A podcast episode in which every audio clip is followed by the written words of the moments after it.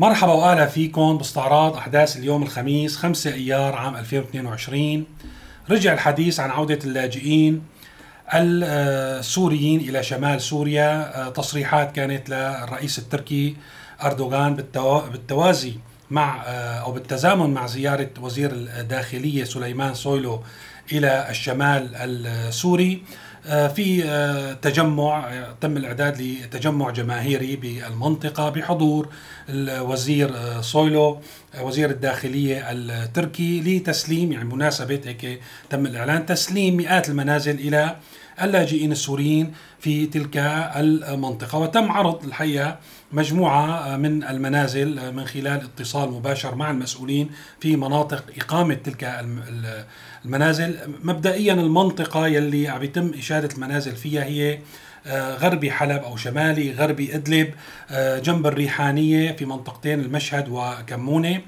بحسب الصحافة أيضا تصريحات الرئيس أردوغان في أكثر من 13 موقع يعني هن بين شمال سوريا الغربي منطقة إدلب ومناطق اللي بتسيطر عليها تركيا في شمال حلب يلي هي غصن زيتون ونبع درع الفرات وأيضا في نبع السلام يلي هي بشرق سوريا وتمتد إلى حدود الحسكة. في 13 موقع مثل باب بعزاز ب زلنا للشرق راس العين طل أبيض إلى آخره. فاذا آه، وفي شيء على أرض الواقع اليوم شفناه بعيوننا وهذا الموضوع ما جديد ولكن آه، كل فترة يتم تسليم مجموعة من المنازل إلى السوريين في تلك المناطق. طبعا بحسب ما شفنا الصورة المنقولة لنا الواحد بيحس حاله بتركيا يعني علام تركية ومسؤولين آه، أتراك في شمال آه، سوريا. المنطقة كلها لها طابع تركي. هذا الشيء ما كنا طبعا نحن نتمناه كسوريين بس اليوم صرنا نحن نفاضل بين استمرار حياة السوريين وحمايتهم من كل شيء من أخطار الطبيعة والأمطار والثلوج وتأمين المسكن والطعام يعني هذا هو الواقع بكل المناطق. فمع الأسف يعني هذا اللي يتم منحه إلنا والمانح دائما بده يحط بصمته وطابعه على حساب الهوية السورية و الواقع السوري. هذا الموضوع مو بس بخارج مناطق النظام أيضا بداخل مناطق النظام. بنشوف الإعلام الإيرانية والروسية. واقع مؤسف بكل يعني الجوانب بكل جوانب الصورة واقع مؤسف وفي كل المناطق. بنعود لمشروع التوطين. طبعا الصور اللي التقطها وزير الداخلية وتم نشرها على حسابه على تويتر آه وفيسبوك آه يعني هي صور شوي مجملة. بحسب المقاطع اللي تم بثها من الجو آه المنازل تقريبا يعني في أرض شغل تم آه خلينا نقول استصلاح كثير أو تسوية كثير من آه، الأراضي آلاف الهكتارات في تلك المناطق وبناء آلاف المنازل إلى حد اليوم. يعني عم نقول نحن إنه المشروع آه، في طور التنفيذ. وأكيد هالمنازل عم يبنوها لحتى يعني يحطوا اللاجئين فيهم. هلا ما بالضرورة اللاجئين فقط اللي بيجوا من تركيا أيضا النازحين واللاجئين الموجودين في منطقة إدلب ومناطق آه، درع الفرات وغصن الزيتون مبدئيا ونبع السلام يلي هي بالشرق. يعني مرة ثانية آه، ما كان أملنا نحن يعني السوريين عموما الثمن الكبير اللي دفعوه مو لحتى يكون مصيرهم هذا المصير.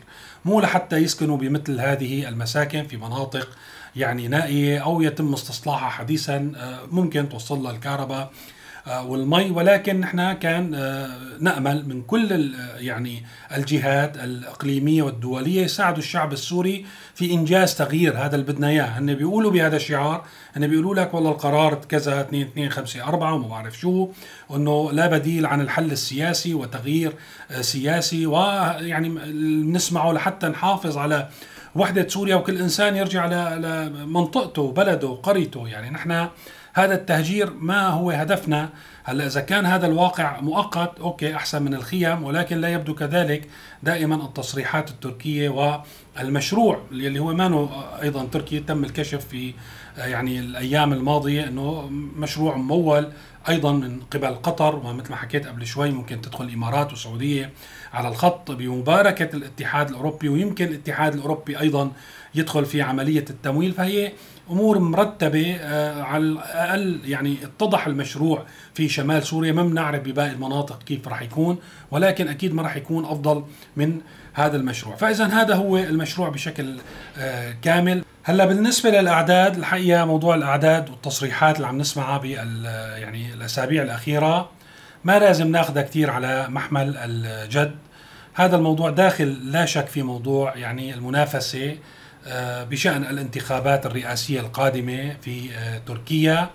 لحتى يعني رسالة موجهة للجمهور إنه هاي المشاريع موجودة وهي نحن راح نرحل يعني مئات آلاف السوريين. فكل طرف صار يزاود على الطرف الآخر. بهذا الخصوص يعني هذا الموضوع أكيد آه، له دور كبير في التصريحات المتتالية في مثل هذه الزيارات. لأن هذه المشاريع مثل ما قلنا من ثلاث أربع سنين يعني تنفذ ما في شيء جديد. يلي فينا نستفيد منه من هذه الصور وهذه التصريحات وهذه الأحداث مثل هذا التجمع الجماهيري.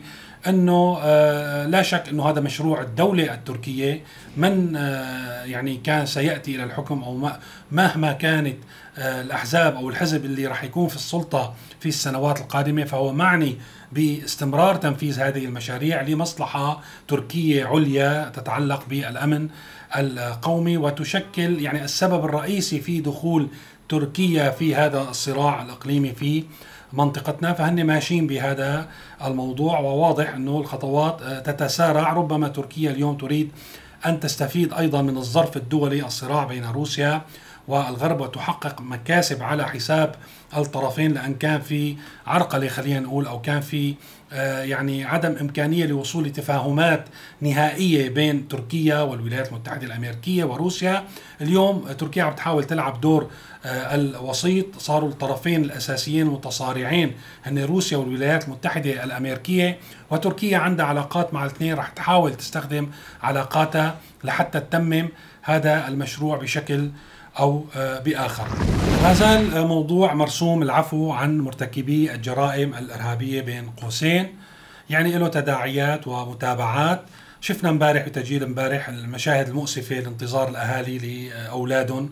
آه، بالآلاف طبعا إن عدد المختفين قسريا والمعتقلين آه، بعشرات الآلاف إذا ما كان بمئات الآلاف. لحد اليوم يلي طلع بحسب متابعتي لبعض المصادر الحقوقية هو بالمئات يعني ما هو هالعدد الكبير نتأمل إنه يرتفع هذا العدد خلال الأيام القادمة. آه، أيضا طبعا كان في ردة فعل السلطات السورية على عملية التجمعات تجسدت ب يعني لقاء أيضا أجرته قناة شام إف إم مع مسؤول في وزارة العدل يلي هو عمر بلال رئيس مكتب الخبرات القضائية وعضو إدارة التشريع بوزارة العدل. لقاء نص ساعة مثل العادة رح أحط لكم مقاطع لحتى نعلق عليها.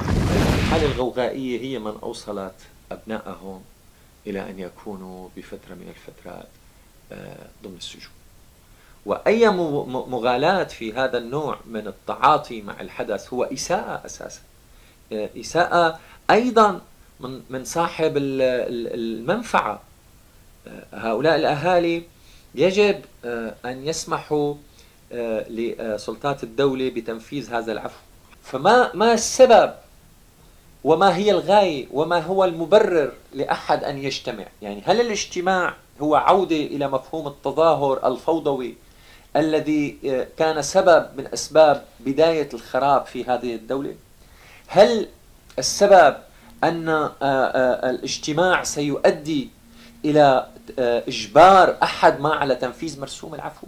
لا أفهم ما هي ما سبب هذه التجمعات؟ إذا كان الغاية من التجمع هو الانتظار لوصول الأحبة فالحقيقة كان عليهم الانتظار أيضا في البيت لأن بيتجمعوا مجموعة آه، مساجين ولنفترض أنهم يريدون أن يسافروا إلى ذويهم في لنقل في في درع فالشيء الطبيعي بيطلعوا بحافلة يعني آه، بيكون سيرفيس مثلا ما بعرف شو الآلية والواسطة. وممكن يطلعوا مع بعضهم اللي رايح على آه، كراجات درعا فراح يطلعوا مع بعض. بجوز تشوف إنه حافلة من الحافلات وصلت إلى كراج درع هذا لا يعني إنه كراج درعا مركز هو مركز انطلاق للمسافرين. لا يعني أنه مركز إطلاق للمفرج عنه وكذلك الأمر إلى ما يسمى تجمع كراجات الشمال أو كما ذكر آه، تحت جسر الرئيس. هي مناطق تجمع الانطلاق آه،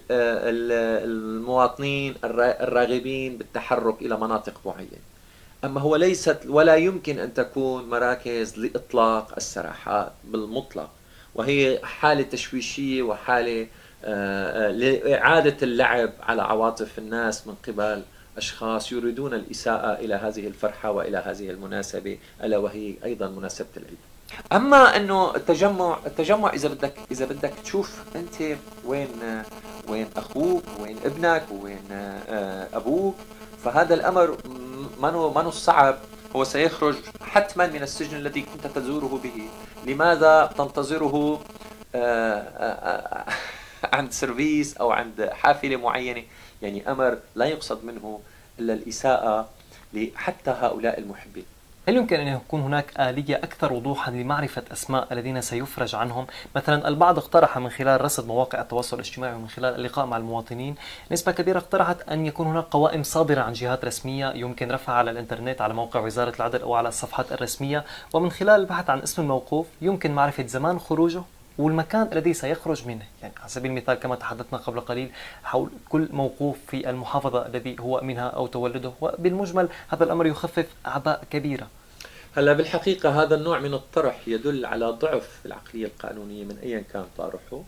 هو شخص آه، متطلب أكثر ما هو منطقي وعاقل. ما الذي يمكن أن آه، يضاف إلى الإساءة إلى جمالية هذا المرسوم؟ كما قلنا التشويش. التشويش هو عملية غير سليمة بين قوسين إذا بدنا نعرف عملية غير سليمة تضاف إلى الإجراءات. طيب هل هل نشر الأسماء عملية سليمة؟ وما الغاية من نشر الأسماء؟ ما هي الفائدة من نشر الأسماء إذا سألنا؟ إذا كان الشخص مشمولا بمرسوم العفو سيخرج. بعد ساعة بعد ساعتين وفق ترتيب الأضابير وفق ما ما آه، وفق الترتيب الزمني أيضا. يعني آه، من من من يطالب أو من يتحدث به أو من نشره أو من روج له هو شخص يسيء أيا كان. مثل ما شفنا هو مستاء ويعني يحمل على هذه المجاميع البشرية يلي تجمعت لحتى تشوف أولادها ويسأل لماذا؟ يعني هذه الفوضى وهذه الغوغائية. وحتى قال أنه هي الغوغائية هي اللي وصلتنا لهون أنه هذا تشويش على المرسوم هيك كان رأيه للسيد عمار آه، بلال. طبعا إحنا فينا نجاوب على بعض الأسئلة اللي طرحها أنه ليش الناس متجمعة؟ الناس متجمعة آه، طبعا لأن آه، هن بدهم يحاولوا هن ما كل هذول الناس متوقعين يلاقوا أبنائهم الحقيقة. هن بده يشوفوا أي شخص تم الإفراج عنه لحتى يلتقوا فيه ويعني يورجوه صور أولادهم يلي ما بيعرفوا عنهم من سنوات طويلة يعني تتراوح بين أربع خمس سنوات. في منهم شفناهم امبارح أيضا بلقاءات أجرتها شام إف إم يلي عم تجري نفس يعني هي نفس الإذاعة يلي عم تعمل لقاء مع آه، السيد عمار بلال آه، رئيس مكتب الخبرات القضائية. آه، واضح كان من اللقاءات امبارح حطيت مقطع امبارح إنه الناس ما عرفانة آه، اولادها وين؟ ما عرفانة إذا ميتين ولا عايشين ما عرفانة إنه وين معتقلين شو الجرم يلي ملاحقين فيه. فهن بده يستفسروا عن اولادهم من خلال هالأشخاص يلي طلعوا. وقت صار في إشاعة للخبر إنه هدول الأشخاص إنه راح يكونوا بالمكان الفلاني أو بالمكان العلتاني فتوجهوا إلى تلك الأماكن. أول شيء عندهم أمل إنه آه، فعلا يكون آه، اولادهم من ضمن المفرج عنهم أو المطلق سراحهم. وثاني شيء إذا خاب أملهم على الأقل آه، ياخذوا شوية معلومات أو يتأكدوا إنه ابنهم عايش وين عايش وين آه، موجود. فهذا اولا. ثانيا هو استهجن كثير موضوع يعني إطلاق أو يعني عملية إنه والله يكون في قوائم. وأنا ما فهمت الحقيقة يعني عدت اللقاء ثلاث مرات ما شفت ليش هو عنده اعتراض على هذا الموضوع. إنه شو المشكلة؟ لو كان في إعداد جيد لهذا المرسوم وعملية إطلاق سراح هالموقوفين وتم رصد الحالات يلي فعلا مشمولة وسيتم إطلاق سراح الأشخاص وفق المرسوم لأن هو في كتير تعقيدات هلأ بنحكي فيها. مثلا نحن طلع عنا بموجب المرسوم الأشخاص اللي بده يتم إطلاق سراحهم متهمين بجرائم ارهاب آه لم تؤدي إلى موت إنسان ما عندهم جرائم أخرى مرتكبينها. انه والله في 1000 2000 3000 شخص آه، يعني كان لازم يطلع تعميم على المحاكم ويكون على الأقل في إحصاء أولي للأعداد اللي بدها تطلع وفق المرسوم أولي عم نقول ممكن مثلا ينضاف لهم فيما بعد. ومن ثم يعد آه، جدول بهذه الأسماء. هلا ما بالضرورة يتم تعميمها. لو كنا دولة مثل العالم بنعرف أهالي هالناس وينهم بيتم التواصل معهم بشكل أو بآخر أو كل مدينة بمدينتها أو كل محكمة بمحكمتها. وبتكون الأمور هيك يعني ما بتؤدي إلى هذا التجمع اللي شفناه وهذه المأساة يلي فوق مأساتنا. و خلينا نقول آه، يعني عملية فتح الجروح لأن كل الناس اللي انوجدوا ورجعوا على بيوتهم بدون أولادهم رجع انفتح الجرح. آه، تبعهم آه، جرح يلي هن نايمين عليه صار لهم سنين. وشفنا في مواقع التواصل الاجتماعي امبارح مين عنده مفقود صار يحط آه، صورته يقول نحن آه، مين بيعرف معلومات عن فلان ومين بيعرف معلومات عن فلان. بالإضافة أنه آه، مطالبات بالإفراج عن معظمهم شباب يعني شباب بعمر الورود يلي تم يعني يلي المفروض يتم إطلاق سراحهم. أيضا من التساؤلات إنه أخي إنه يعني أنتم بتعرفوا وين هدول الأشخاص؟ خلص استنوا بالبيت وهن موجودين بالأماكن يلي كنتوا تزوروهم أنتم بالسجن. كأنه هذا الشخص يعني يتكلم من كوكب آخر. إنه لو كانوا الناس بيعرفوا أولادهم بالسجن وعم يزوروهم يعني كنا شفنا هي الحالة بالشوارع السورية؟ ما هي المشكلة إنه ما حدا عرفان أولاده أو أخوه أو صديقه وين. ومنهم نحن ب يعني سيريا نيوز بموقع سيريا نيوز في عنا صحفي بالعام 2012 تم إلقاء القبض عليه على حاجز بضاحية الأسد اسمه ثابت محيسن. الزلمة لا له علاقة لا بالسياسة ولا بأي شيء آخر. خريج جديد من جامعة دمشق. كان موظف جديد عنا في سوريا نيوز وكنا وقتها لساتنا بسوريا ونعمل من سوريا. وتم إلقاء القبض عليه على الحاجز لليوم ما بنعرف في شيء. يعني لو نحن بنعرف عم نزوره بنعرف وين لا بنعرف وينه ولا بنعرف إذا عايش ولا طيب وأنا كان عندي لحظات شخصيا مؤلمة وطلعت صور قيصر لحتى أدور إنه شوف إذا كان من ضمن الصور ولا ما من ضمن الصور. لأن بعملية إطلاق سراح بعض الموقوفين والشهادات اللي شفناها في ناس بال 2011 موقفين وطلعوا اليوم. فهذا الموضوع يعني مشان هيك نحن آه، عم نسأل وعم ننزل على الشوارع يا سيادة آه، القاضي لحتى نحن نعرف الناس وين. لأن ما في طريقة أخرى والأمل الوحيد إنه نلتقي بشخص كان معتقل وطالع بلكي بيكون بيعرف معلومات عن ثابت المحيسن أو أي شخص صديق أو آه، ابن أو أب أو إلى آخره. فهذه كانت الطريقة الوحيدة لحتى نعرف عن المعتقلين عشرات آلاف المعتقلين في في سوريا. نفس الاطار نفس الجو آه، المسؤولين السوريين كلهم بيحكوا بنفس الصورة اللي شفناها امبارح عن الرئيس وزوجة الرئيس وكأنه نحن دولة في سويسرا أو عم نحكي عن دولة ببريطانيا أو فرنسا. بهذه الطريقة بينما نحن كلياتنا بنعرف الوضع ودافنينه سوا مثل ما بيقولوا. هلأ أيضا الإجابات رح تكون صادمة إذا حدا بيوصل له التسجيل لسيادة آه، القاضي عمار بلال والمهتمين في يعني الحكومة أو النظام السوري إنه الناس ليش تجمعت تحت جسر الرئيس؟ ومين اللي سرب يعني مثل ما سمعناه هو عم يسأل مين اللي سرب القوائم ولماذا؟ وانه هي عملية تشويش وإساءة للمرسوم الجميل يعني اللي هيك وصفه يلي طلع.